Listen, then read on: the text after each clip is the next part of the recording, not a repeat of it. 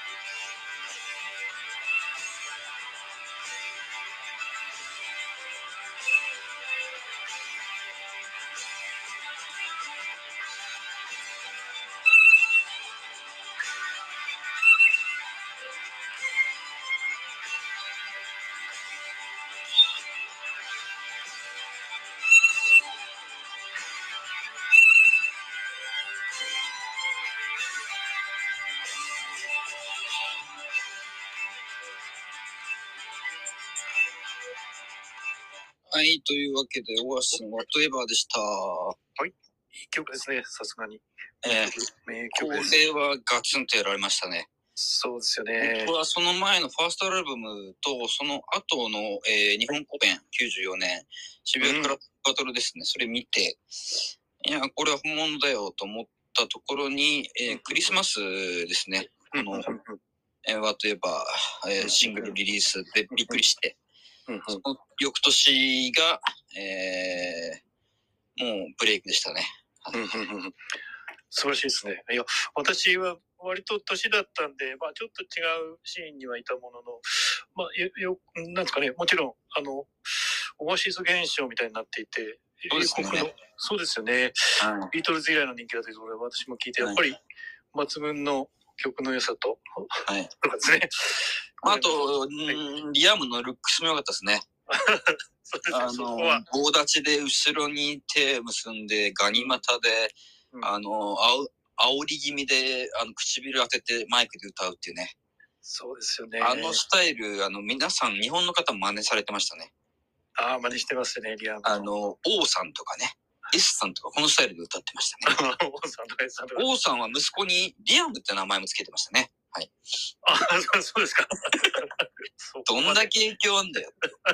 そうですね。リアムが。全世界のトータルセールスが7000万枚以上ですから、もう、僕ら世代のど真ん中で大ヒットでしたね。ね7000万枚をモンスター版ですね。モンスターバンドですね。で、うんうん特に、えっと、そうですね。まあ、96年、5年のブレイクですね。そうですね。ちょうどセカンド、セカンド、ファースト出て、セカンドあたり。94年がファースト、それから今日話した、えー、 Whatever。うん。で、えー、95年が、あの、夏が、オアシス対ブラーの戦争がありましたね。ああ、オアシスのシングルが Roll With It、ブラーのシングルが Country House 同日発売で、メディアがめちゃめちゃ煽って、あのーノエルが、あのーブラーはエイズで死ねばいいとかむちゃくちゃなこと言って、すごいですね。舌戦がすごかったですね。で、結果、ブラーが27万4千枚、オアシスが21万で、オアシスが負けちゃうんですよ。ああ、そうなんですか。ブラウン。だけど、秋の10月にセカンドの Morning Glory、これが UK、うん。えーアルバム全世界2500万枚以上、うん。えービートルズのサージャント・ペパーズ、えー以来の売上記録30年ぶり更新。うんそして、えーっと、翌年、えーマンチェスターメインロード、えー、2days8 万人動員。うそれんから8月のロンドンのネブワーズ、2日間で25万人でしたね、こすごいですね。れ。うん、250万件予約の電話来たそうです。ものすごい、もう社会現象ですね、それ。この頃すごかったですね。もう、ここの頃は、うんと、そうだな、うん、ブラーも置いてきぼりでしたね。はっきり言って。ああ、抜き切抜き切ってましたね。うん。で、ぽつりとね、僕インタビュー逃さなかったんで見てたんですけど、はい。ノエルはね、あの、ブリットポップで終わりたくないと。はい。俺ら U2 みたいになりたいって言ってましたね。おお。うん世界取ると。うん、うん、うん、うん、うん。これ夢に終わるんですけどね。夢に終わる。でやっぱりきゅで、翌97年のササードアルバム Be Here Now。うんこれがチャート1位、UK1 位、US2 位ですよ。オリコン3位。あですけど、これの評判が実は悪かったんですよね。これドキュメンタリー映画にもなってますね。この曲が悪かったくだりは。ああ、そうです、そうですか。アルバムがく、な、あの、とにかく、うんリスナーが、あの、うん一曲一曲長すぎるっていう。んどれも同じに聞こえるとか。すごいですね。確かに僕、Here Now 嫌いなアルバムじゃなかったんですけど、はい。うん、まあ嫌いなアルバムじゃないし、めちゃめちゃ売れてますけど、うん一曲目の Do You Know What I Mean もすごい良くてですね、えっと、うんうんうんドラムループのキックの強烈さがすごい良かったですね、これね。ああ、うんそうですね。うんうんうんで、オアシス結構リズムキックが弱かったんで、はい。えっとね、これ一曲目はヒップホップグループの NWA の楽曲、ザスストレート・アッタ・コントンのドラムループが使用されてますね。ああ、そうなんですか。うん。あだからやっぱキックいいんですね。はいうんうんうんうんうんうんあ、そうなんですね。初めて知りました。うんうんうんで、えーっと、うーんとね、まあ悪くないんですけど、うんうんうん12曲目のオールアラウンドザワールドとか長すぎましたね。9分だよそうですね。力入りすぎたんですかね。うん。けど、これは、えっとね、2000万枚以上売り上げてるんですよね。ああ、それでも、うん化け物ですね。そうですね。うんうんうんうんで、ジャケットの写真で、あのー車のナンバーがアビーロードだったりとかするんですね。はい、はい、はい。うんで、ビートルズが、あの、ライブをやめた日かな。それが、ちらし、印してあったのかな、確か。ああ、そうなんですか。で、その続きを俺らはやるぜ、みたいな。うん、うん、うん。確かメッセージだったと思いますね。うん、うん、うん、うん、だけど、このアルバムの評判が悪くて、これうんから失速してしまいますね、正直言って。ああ、そっか。翌98年に日本武道館 3days うん。滞在したのはビートルズと同じキャピタル東急ホテルですね。この頃かな、この前かな、リアムのブルー、グルーピーすごいっていう噂が流れてましたね、僕らがいたで。ああ、そうですか。まあ、かっこいちょっいですからね。とこの、まあ、二十何年経ってるから言えると思いますけど。いやー、あのーリアムとネタって子いましたよ。これは問題ですけど。まあ、こうということで。いやー、なんかもう、リアムすごかったですからね。これはかっこいいですからね。かっこいいし、このビ明らかにジョン・レノンに影響されたそのルックス、ファッション、うん。風貌発言もありましたし、うんもう、うんすぐ兄ちゃん殴って、あの、ライブやらなくて兄ちゃんがアコースティックでライブしのいだりとか。そうですね。仲の悪いキャラが。そう。仲が悪いとか、リアムがめちゃくちゃなんですよね。なんかステージでコカインやってて、レロレになって、うん。うん兄弟喧嘩始まるとか。うんなんか、兄弟に仲悪い。ノエルは悪くないと思うんですけどね、僕はね。日本公演でもね、なんか喉の調子が悪いとか言って、リアムが辞めちゃって、ノエルが代わりに歌ったりとかしてましたね。そうですね。破天荒なリアム。まあ、だけど、やっぱりアイコンとしての存在う感。ん。かっこいいですもんね。ファッションも含めて。あれがノエルしかいなかったら売れてないです。あ、そうですよね。あのスタイルと雰囲気とルックス。いや、だって日本の芸能人でも二人ね、真似てましたからね、明らかそう そうですか。に。影響力すごかったですよ。すごいですよね。やっぱりあの、ママンチェスターのうん。特有のファッション。マンチェスターマンチですいわゆる。マンチェですから。あの、ノエルは、あはの、もともとインスパイラルカーペッツのローディーだったんですね。ローディーじゃないか。マンマンチェバンドのローディー。あの、ストーンローズスのギグを88年に見に行った時に、うんえーインスパイラルカーペッツのギタリストのランバートと出会って、後に、えーバンドが抜けた時に、えーノエルはインスパイラルの、インパインスパイラルズの新しいボーカリストのオーディションを受けてますね。オーディションに落選したしてまうしてしまうものの、代わりにローディーとしての職を得ることになったそうです。えーインスパイラルカーペッツのローディーを2年務め、日本やアメリカのツアーなども体験らしいです。ああ、そうなんですか。割と地味なことやっていますね。リアムも。いや、だから、あのまあ、えースミスが好きでしょ？ああ、そうですね。んで、ジョニー・マーになってやろうと思ったというところもあるし、うん。まあ、ストローゼス行ってるぐらいですから、ストローゼス、うん、その辺も、ま、うん、も好きだったというところと、あと、ポール・ウェアラも大好きでしょ？ああ、そうですね。で、U2 も大好きでしょ？だからもう、で、ビートルズでしょ、基本は。はい。うんまあ、なんか僕ら世代と真ん中でしたね、ほんとね。そうですね。英国音楽の、そうですね。うん初めて買ったアルバムが、ピストルの勝手に仕上がれ。うん パンクを。あと、あの、サッカーファンっていうこともすごい言ってましたね、当時ね。ああ、そうですか。マンチェスター。マンチェスターシティでしたね。みんなマンチェスターユナイテッドだと思ってたんですけど、シティでしたね。あそうですか。シティの存在を僕初めて知りました。知らねえよ、シティ。ユナイテッドじゃないのかよ。あ、そうですね。うん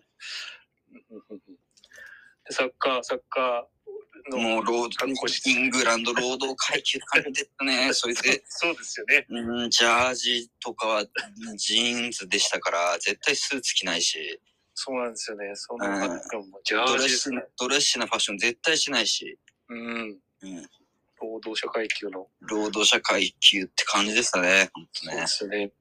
特にリアムのファッションなんかもそうでした。あと、あの、そうですね、もう、あと、ケミカルブラザーズのセッティング3に参加したりとかね。ああ、そうです、そうです、そうです。あれ、ノエル、ノエルのかな？ノエルうん、だノエルが結構90年代後半はもう世界中の音楽シーンの中心でしたね。うんそうですね。あの作曲、んサンソングライティングあとサウンドの方で、うんノノエルは抜群の天才、うんケミカルの、まあ、あの Tomorrow Never Knows、まんまですけど、まあ、 Tomorrow Never Knows のまんまですけど。いろいろかっこいいですよ。あれかっこいいですよ。うん、素晴らしいですよね。素晴らしいです。僕、ノエル・ギャラガーモデルのあのギター買ってましたよ。エピフォン あ、そうなんです。ド出てたんブルーの。うんええあと他のバンドの関係者、バンド関係者とのそのいざこざっていうのがリアルタイムでその分かった初めてのバンドでしバンドっていうかミュージシャンでしたね。ああ、そうです。それは、ブラーのデーモンと喧嘩したり仲良くなったり、あとは、うんとライブで共演したり、17年にゴリラズのアルバムにノエルが参加したりとか、行ったり来たりで、あと U2 もすごい好きだったし、うんうん U2 の前座とかもやってましたね、ノエルは。ああ、そうですか。ジョニー・マーも大好きで、ジョニー・マーの、ジョニー・マーから俺の、あの、マネージャーがいいよっつって、確か、ノエルのマネージャー、ジョニー・マーのマネージャーですね、今。ああ、そうなんですか。へうんえ。あ、さすが。あと、コーカート・コベインも結構好きで、うんと、会ってみたかったって言ってたりとか、あと、レディオヘッドもね、評価してんだけど気が合わないみたいな感じですね。うんうんうんうんうんうんうんなんか、もうお前、お前らはいつも不運だって嘆くあい、うんくせにみんなクリープ歌ってほしいのだよみたいなこと言ったりとか。で、なんか、レディフェットって高学歴バンドなんで、俺は大学なんか行ってねえと、それで、エフデが何なのか知らねえよって、アートスクールなんか行ったことないからとか言って、ともゆくがそれに返して、僕は行ったよって、他のアーティストをリスペクトするように教わったよってコメントしてます。だけど、高く評価してて、えー2000年代以降でイギリスで重要なバンドはオアシスじゃなくてレディオヘッドだと。レディオヘッドは自分たちの領域を広げてるバンドであり、俺たちはそういうバンドとは真反対なんだって言ってますね。まあ、あの、基本ビートルズとセックスピストルズが抜けられませんでしたからね。そうですよねそ。れ以上でもないし、それ以下でもないあと、AKB48 との絡みって知ってます？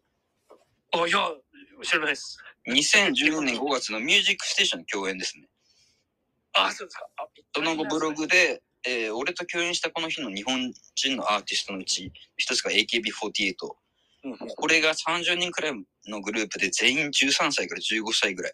うんすげえ年老いた気分にさせ,、えーさせられてるって、まあ、これ13歳から15歳じゃないんですけどね。平均年齢20歳ですけど。日本がいかにクレイジーなのかっていうのをこのアイドルとの体験で言ったりとかしてますね。ああ、そうなんですか。見たいな、それ。いや、多分、YouTube 探せばあると思いますよ。ねオアシスは AKB48。ああ、探してみます。ぜひぜひ。あと、デビッド・ボーイ、フーとか、その辺は好きですよね。なんだかんだ言っても、やっぱり。ああ、イギリスのロック。うん94年、クワトロに来た、見デビュークワトルですね。前回流しましたけど、はい。あと、隠し撮りしてる人がいましたね。ああ、はいはいはいはい。そのビデオが。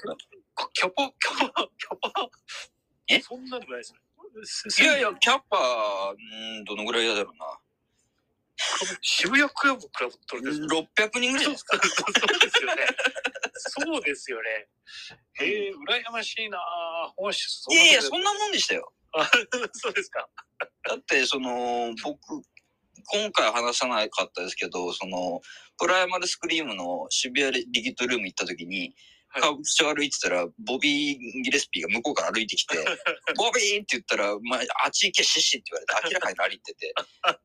で、リキッドルームの下のゲームセンターと住んでたら、うん、ベースの元ストーンローズのマニが、あのスキーのゲームやってて、一緒にやって写写真撮りましたよ、マニと。そうですか。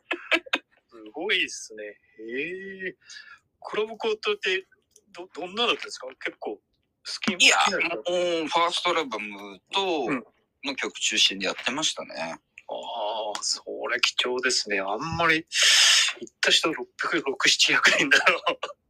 僕ね、あの、T-Rex が好きだったんで、マクブラ。はい。あのー、オアシスのあの、なんだっけ、アルコールシガレッツか。はい。あの出だしがもう T-Rex そのままだったんで、それが大好きになりましたね。ああ。ブギーっぽいやつですね。う。ノエルはあのー、なんかネタ元の CD コレクションがあって、はい。それを組み合わせれば無限に曲作れるとかよく言ってましたね。で、今日かけたあの、Whatever もネタ元の曲がそっくりな曲があって、ああ、そうですか。うん。それがネット社会になって明らかになったりとかしてますね。ああ。やっぱり音楽の知識と、うんちょっと編集能力みたいなのが、そうですね。ノエル、ノエルキャラが。で、ノエル曲のセンスはいいですけど、ギター下手ですからね。あと、オアシスのライブ、まあ、散々行きましたけど、全然面白くないですから。うん全くメンバーがステージから動かないんで、あ全然面白くないんですよ。リアム全く動きませんから、中心、中央で立って。あ、確かに。棒立ちかもしれません。棒立ちです。日本何回も見ましたけど、うん全然面白くないですね。ああ、そうなんですか。いや、でも、今となった貴重な、あれですもんね、ライブも。いや、うんほんと演出、いや、全然動いてくれないからね。リアムもノエルも全然動かないし、うんスタッフギター弾いてるだけなんで。うんうんうんうんまあまあ、けど本当そのインタビュー発言もそうだし、うんうんなんか影響を受けたものとか、まあ、うんうん同世代って感じでしたね。リアムが僕の1個下で、ノエルが2つぐらい上なのかな。ああ、そうですのか。69年前ぐらいかな、生まれ。そう、そうですね。あ、ちょうど67年なんで、シーレさんと同じぐらいじゃないですか。あ、そうですね。うん私ぐらいですね。結構、同じ世代で。うーん、そうですね。そう、グラウンジシーンとかで絡んでるんですかね、オアシス。そう、あ、グラウンジえっと終わって、ぐらいからレディオヘッドは、うんあのー入ってるんですよ、グランジが。あそうそうそうですね、レディオヘッド。最初グランジバンドでしたレディオヘッド。うん。確かに。クリープなんかあれか、完全にグランジの影響ですかああ、確かに。ら。うん。沈んだ、沈んだ。沈んだ、沈んだ。ヘビーなんですかね。うん、うん、うん、うん。あとあの、クリエーションっていう、あの、はいレーベル、もうすごい好きでしたね。ああ、クリエーションレーベル。うん。僕、前回の続きですけど、クリエーションにもデモテープ送ってましたね。そうですねロンドンの。連絡、絶対いつか連絡来んじゃないかなと思って。国際郵便で。うん。CD 送ってました。で、まあ、クリエーションレコーズっていうのを説明すると、オアシス、プライマルスクリーム、ティーンエイジファンクラブ、マイブラディバレンタインがされて、えーっていうことなんですけども、この4つのバンドを世に出したってだけですごいですよね。ああ、そうですよね。アラン・マッギー、クリエーション創始者、うん、ボビー・ギレスピーとは親友。うん、うん、うん、うん。いやー、クリエーションかっこよかったですね、そうですね。うん、もうクリエーションの本当のオアシスの成功で儲けちゃってバブっちゃって、最後潰れ、潰れるってか、アラン・マッキーやめちゃいましたけどね。ああ、もうアラン・マッキーが99年に全資産をソニーに売っちゃって、はい。で終わりましたね。ああ、そうなんですか。ね相当儲かったと思いますよ、あれ。そうですよね。うん、オアシスの関係を売るわけですから、ソニーに。そうですよね。もう、なん、100億とか儲かったと思いますよ。ああ、おそらく、もう、うん。一旦、儲かるとお札吸ってるようなもんですから。これは本当の本当の話。いや、ほんとすごかったと思いますよ、本当えーだから94年デビューで99年にクリエーションが売却ですから、本当にすごい5年間だったんだろうなと。うんうんうんうんそうですよね。なんていうか、当時はそのロックが終わままた終わったみたいなこと言うミュージシャンも多かったですけど、うん本当に90年代カンブリア期でしたね、音楽の。ああ、90年代うん。ということでね、あおおおっしゃる通り、振り返ると、いい時代ですね、ロックの。うん、90年代っていうの。は。ポップなんていうかな、うん、カンブリア、カンブリア、あまあ、本当に、なんていうか、そういう時期でしたね。もういっぱい才能が出ましたね、世の中に。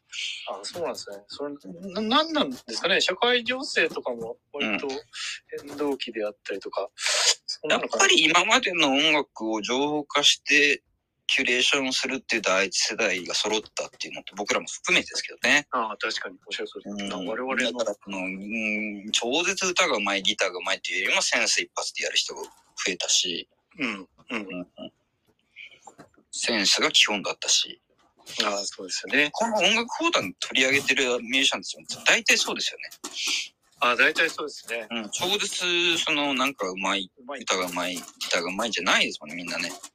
そうですね。センスと情報の、なんですかね、解釈、解釈力みたいなのようなところがありますからね。センセンスを持ってうん、いろんなものを紹介する。そうですよね。うん。それが90年代うんだってことでね。ああ、なかなか面白いですね。